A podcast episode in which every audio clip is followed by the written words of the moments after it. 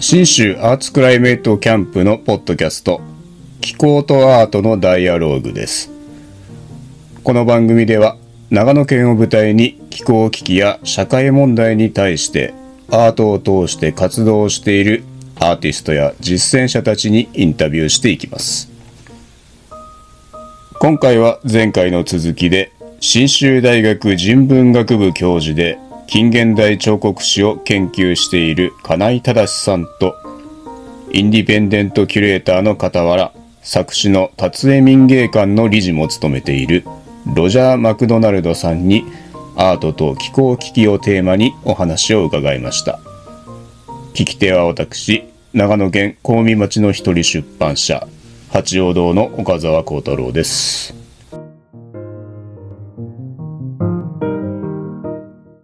あのそういうアーティストのメッセージとか作品を通してのこう、えー、何かを感じ取るっていうことも大事なんですけどと同時に具体的に脱炭素化ですよね、産業ですからねアートも。美術館とかギャラリーも産業なので産業セクターとしていかに脱炭素化を目指してできるか多分活動家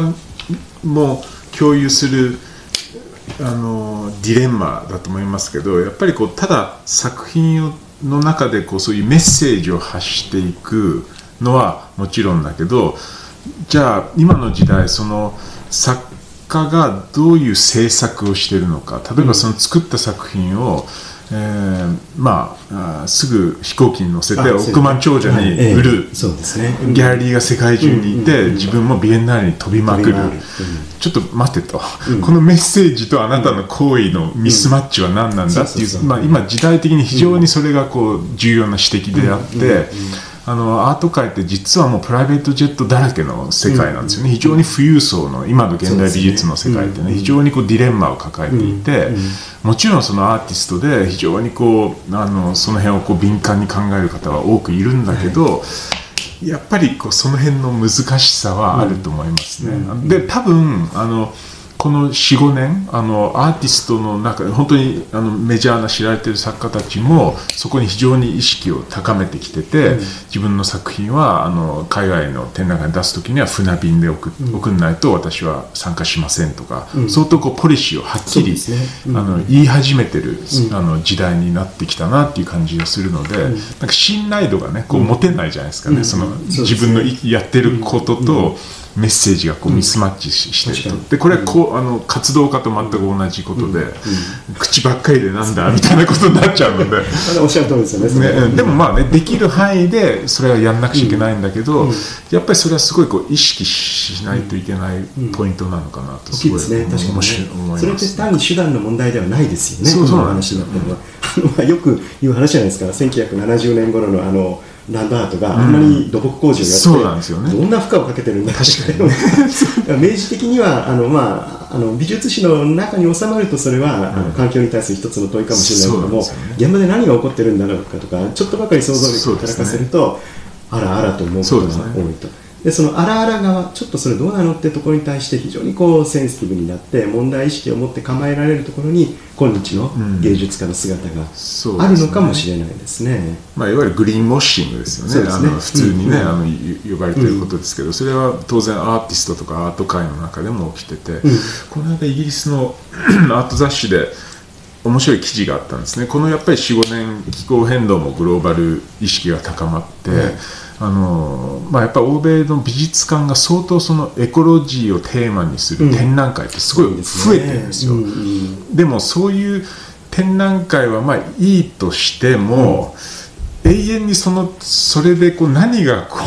う、何が起きてんだろうって、まあ、このあの批評家さんは意外にそれそそういう現象に対してちょっと批評的にアプローチして非常に重要な指摘だったと思うんですね。あの、はいつまり、まあ、いくらこう、はい、私たちもあのエコロジー考えてますよ、うん、いいことやってますよみたいなことを、まあ、感として出してて、うん、でも裏を見るともうめちゃくちゃこうなんか仕事に使って作ってるんですよね。だからその辺のこうなんかねなんかミスマッチっていうか、うんうん、でもその辺はそろそろ許されない時代になってきてると思います、これはもう多分あの展覧会に行くあの鑑賞者たちもそれをもう見抜くし、うん、みんなもうねあのちゃんと情報もゲットしてる時代なので、うんうん、あるいは参加する作家たちもそろそろちょっとそういうものだったら私たち参加しませんって言うし、美術館側も多分その PR 的によくないと気づいていると思うので、あの根本的なこうシステム変化がこうそろそろ起きてくるのかなっていう、まあ、期待感はしたいですね。なんかエコロジーという、まあ、テーマだけを掲げていても、まあ、全然成り立たないところになっていてエコロジカルな実践をどれだけこうあのその場で展開できるかあの意識できるかというところが重要になってくる。でその中で、えー まあ、だから、えー、そろそろ美術館というのも、まあ、相当ね考え方を整理して向き合わないと対応できなくなってるっていうことだと思うし ちょっともうちょっと言うとつい言ってみたくなるんですけれどももしかして美術館という制度ミュージアムという制度自体の近代性が、まあそろそろ問われつつあるのかなと、まあ、まあ、いうところになりますね。なのでもちろんあのこの気候危機に対していろんなそのアプローチアクションはすべきで、やんなきゃいけない、うん、不可欠なんだけれども、でもちょっとこう引いて考えると、うん、そもそもミュージアムって何なのかっていう、うん、もっと制度とか枠組み自体の問題も、そろそろかなと。そうね。これに関しては私はあの、個人的にその公民館運動の研究もすごい関心があって、特にこの民芸館に関わってから、あのその先輩たちと話してると、やっぱりこうこの地域も、あの戦後やっぱりこう非常に民主主義運動の,、あの中で公民館が、あのねあのやったことっていうのは非常に大事だったんですよね、その本当に若い青年団が集まる場所、そこからこうあの社会運動活動を発,、信できる場所、あるいはそのジェンダー問題をこういち早くそういうとこでこう、あのできる場所。さまざ、まなこう社会変革を支えてきた、まあ、もちろん全ての地域は同じだと思わないけど、少なくともこの春日とか布施エリアっていうのは、あの小林達也先生もその公民館館長に抜擢されて、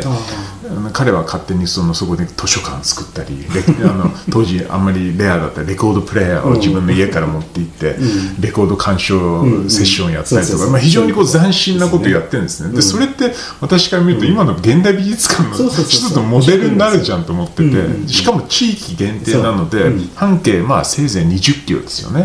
でそこにいる人たちが何を何が必要なのか、うん、でそこの環境のニーズとかを、あのねあのちゃんとこう耳を傾けた上でプログラム作りをしてるっていう、うん、なんかこう、そう直接的で、うん、なんか、まあ、言ってみればすごいアナキスティックなモデルなんですよね、うん、そのシンディカリズムじゃないけど、すごいこうロローカルに文化芸術の視点がいっぱいこう、あのあって。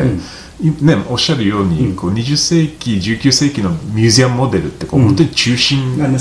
モデルですよね、その大都市に全てを集めようみたいな。でそこにわざわざ電車なりバス乗っていくっていうなんかこう、まあ、それはそれで価値はあると思うんだけど、これからはねもっとこう実はあのなんか横にこう広がっていく違うね、どっちがよりこう普遍的なモデルなのかっていった時にはあんまりその 美術館モデルには分がないというか自分かもしれません、ね、かもしれないなとちょっと不安にはなるということで、ね、うん、言われてるような公民館モデルの方が特にまあ長野県においてはすごく価値づけられるかなという印象がありますね。うん、私はあの福岡から来ちゃうとえもう最初にびっくりしたのはこんなに公民館が。やっぱりね公民館のそそそんなことはないですね。だから全国的に見てこの公民館の横に公民館があるぐらいそう。長野県すごい、長野県と沖縄なん沖縄なんですよそう。沖縄もすごい盛んだみたいで、やっぱりね、何か表してますねその民主主義に対するこうなんか思いというか、多少飛躍しますけれどもあの私あの美術古いイタリアの美術なんかをのんきに勉強してきてたんですけれどもただまあいろいろあるけどイタリアいいなってものは広場の使い方だったりするんですよね。似てるかもしれません、そうそう。だからに日本には広場がないっていうけども、うん、長野県には公民館があるっていうぐらい言ったっていいような確かに、うん、そうした公民館活動っていうかそこでの人のこの交流みたいな。ピアッツァピアッツァ。なんですね。そう。そうピアッツァなんですよ。いいですね、うん、ぐらいでもし読み替える見直せるとなんかこう息づけるものが増えるかな。でちょうど広場がそうであるようにそこでは多世代いろんな世代の人たちが出会う場であるし他人同士が挨拶をする場だし、うん、こういったあの本当の意味でのパブリック公共性もそこではやっぱり重要になってくるとか、そうね。えーこれってでも傍らにやっぱりアートが目指していることがあっても変じゃないというか、うん。うん、とても親和性が高いアートで僕らが見たいこと考えたい世界とすごくつながってくるなっていう気がしますけどね。うん。で確かに長野県公民館が日本一多い、まあ、その人口比で日本一多いらしいですね、であと寺子屋の数が日本一多かった。んですあと上田とかね自由大学もあったりとか、うん、自由大学っていいですよね、うん。その時はね。なんかそういう歴史的な財産とか蓄積があり、あったりとかするし、まあ、全県に広げてみても、ん。その長野県だからできるというか、にしかないというか、まあ、こんなことできるっていうことがあるような気がしていて、その地域の資源なり人的資源なりっていうと。でそこの長野という地域性っていうところにをお伺いしていきたいんですけど長野県でいいなと思ってるのはあーとなんて言うんでしょうかね。えっといろんなその層があるな何を言ってるかっていうと,、例えば松本に今暮らしていて松本、まあ、長野県内お調べてそうだと思うんですけどもあのいいなって思うのは、えー現代と江戸時代があって終わりとかそんな風になってないっていうことですね、もう端的に言えばそれは、まあ、あの戦争の被害を受けてないって被害を受けてるけれどもそれが比較的、えー少なかったということと関わってくるわけだけれども、あの例えば街を歩いてても明治の開智学校の建物に出会ったり大正時代の旧制松本高校の建物に出会ったりそして昭和時代の民家とたくさん出会ったりそして無論平成のっていうのはなんかお城と現代がこうポンポンとあってはい終わりじゃなくて、どういうふうに人がこう生きてきたのかが、もう視覚的に目でわかるような街の構造があってこれってすごくあの日本全体で見るととてもこれ貴重な環境だと思うんですね。人が暮らしてきたその100年200年300年の歴史がきっちり街に刻まれていること、それをこう背負いながらあの今の日常を、おまあ、過ごせるってことは、はい。なかなか他県ではないかな。まああるんだけどもうちょっと言うとあの自然と、うん、この環境もそうかもしれないけれどもあの人が生活しているところと自然環境の近さがまたここには一つ魅力で、うん完全にその荒野に一人ポツンといるとか、はいそうではないですよね、はいやっぱりそこに人々が暮らしてきた歴史があってその傍らにすぐ豊かな自然があってとか、うん、なんかこういった連続性とかが、この地域の魅力をこう作ってるなっていう気がしますね。そうね。えそう私もやっぱりこう、まあ、東京生まれで東京に長年、まあ、ロンドンとか住んでて、でこう13年前にこう、まあ、長野に来て、まあ、まずやっぱり驚くのはこのつながりのこう濃さですよね。まあうん。まあ簡単に言うとコミュニティ的なこう、つながりがまだ非常にこう根強く、ん。あの本当に体でこう感じ取れるぐらいレベルでこう生きてるっていうのは、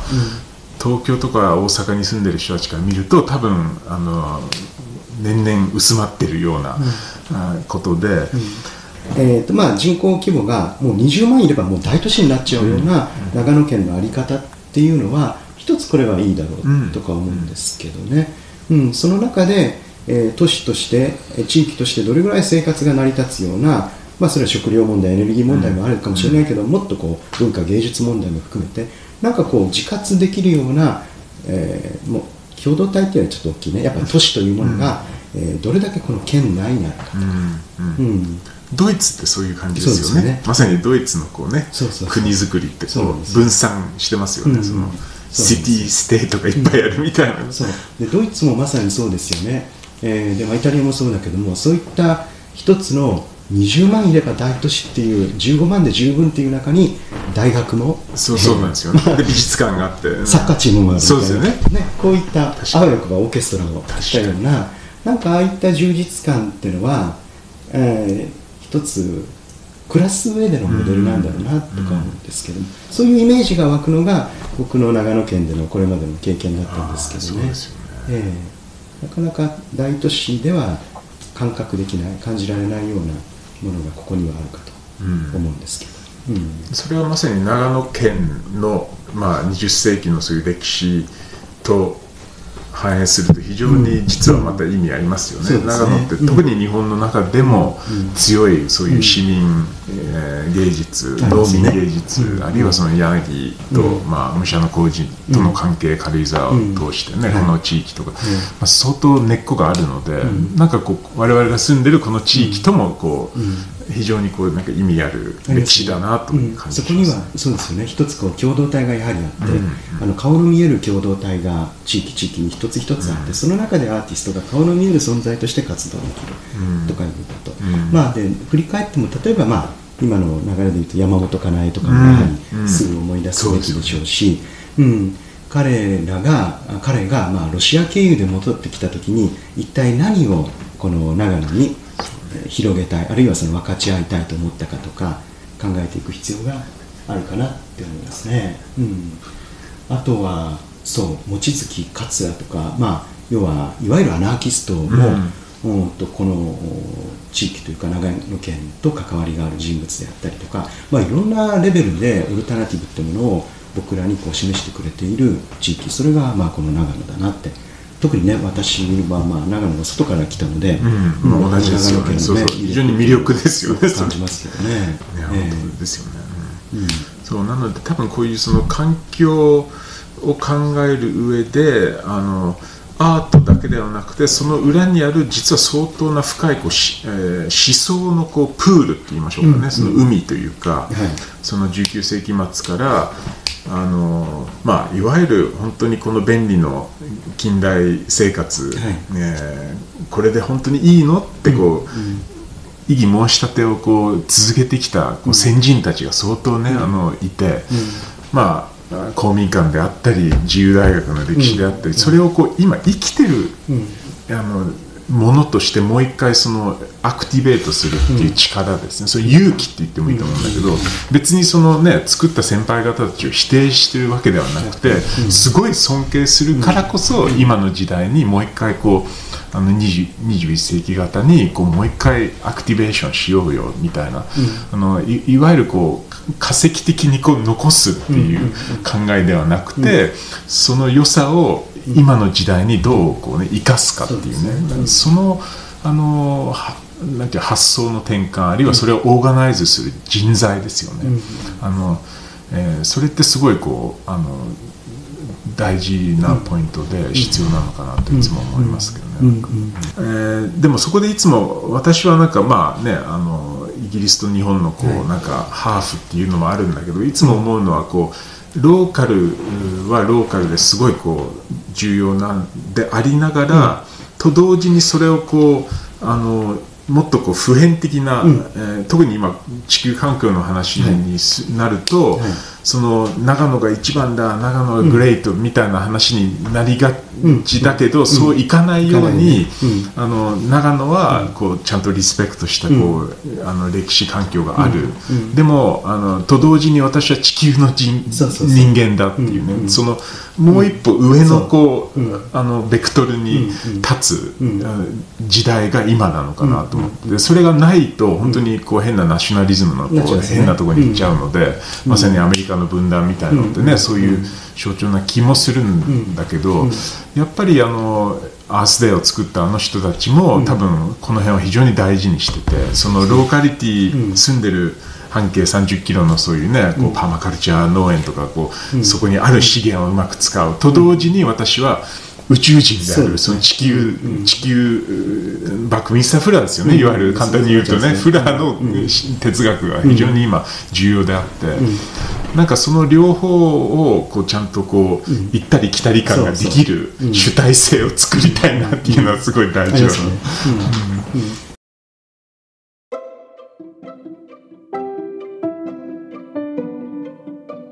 金井正さんとロジャー・マクドナルドさんの対談を聞いていただきました。脱炭素化に向けたアート産業全体の取り組みの必要性そして長野県という地域の持つ資源の豊かさや同時に地球全体を意識することの重要性について伺いました。前回と今回の2回に分けて放送したイントロダクションはここまでです。次回からは気候危機や社会問題に対して長野県で具体的に取り組んでいるアーティストや実践者たちにインタビューしていきます。気候とアートのダイアログ。それではまた次回の放送でお会いしましょう。